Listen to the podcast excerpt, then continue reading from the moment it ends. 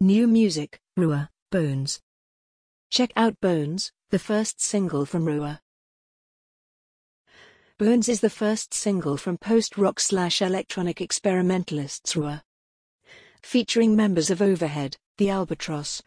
RWYR will release their debut album Distance on June 4th and I can tell you right now it's very, very good. Rua began as a collaboration between drummers Ben Garrett, Overhead, The Albatross, Paul Allwright, and Evan Kelly, with the addition of producer David Prendergast.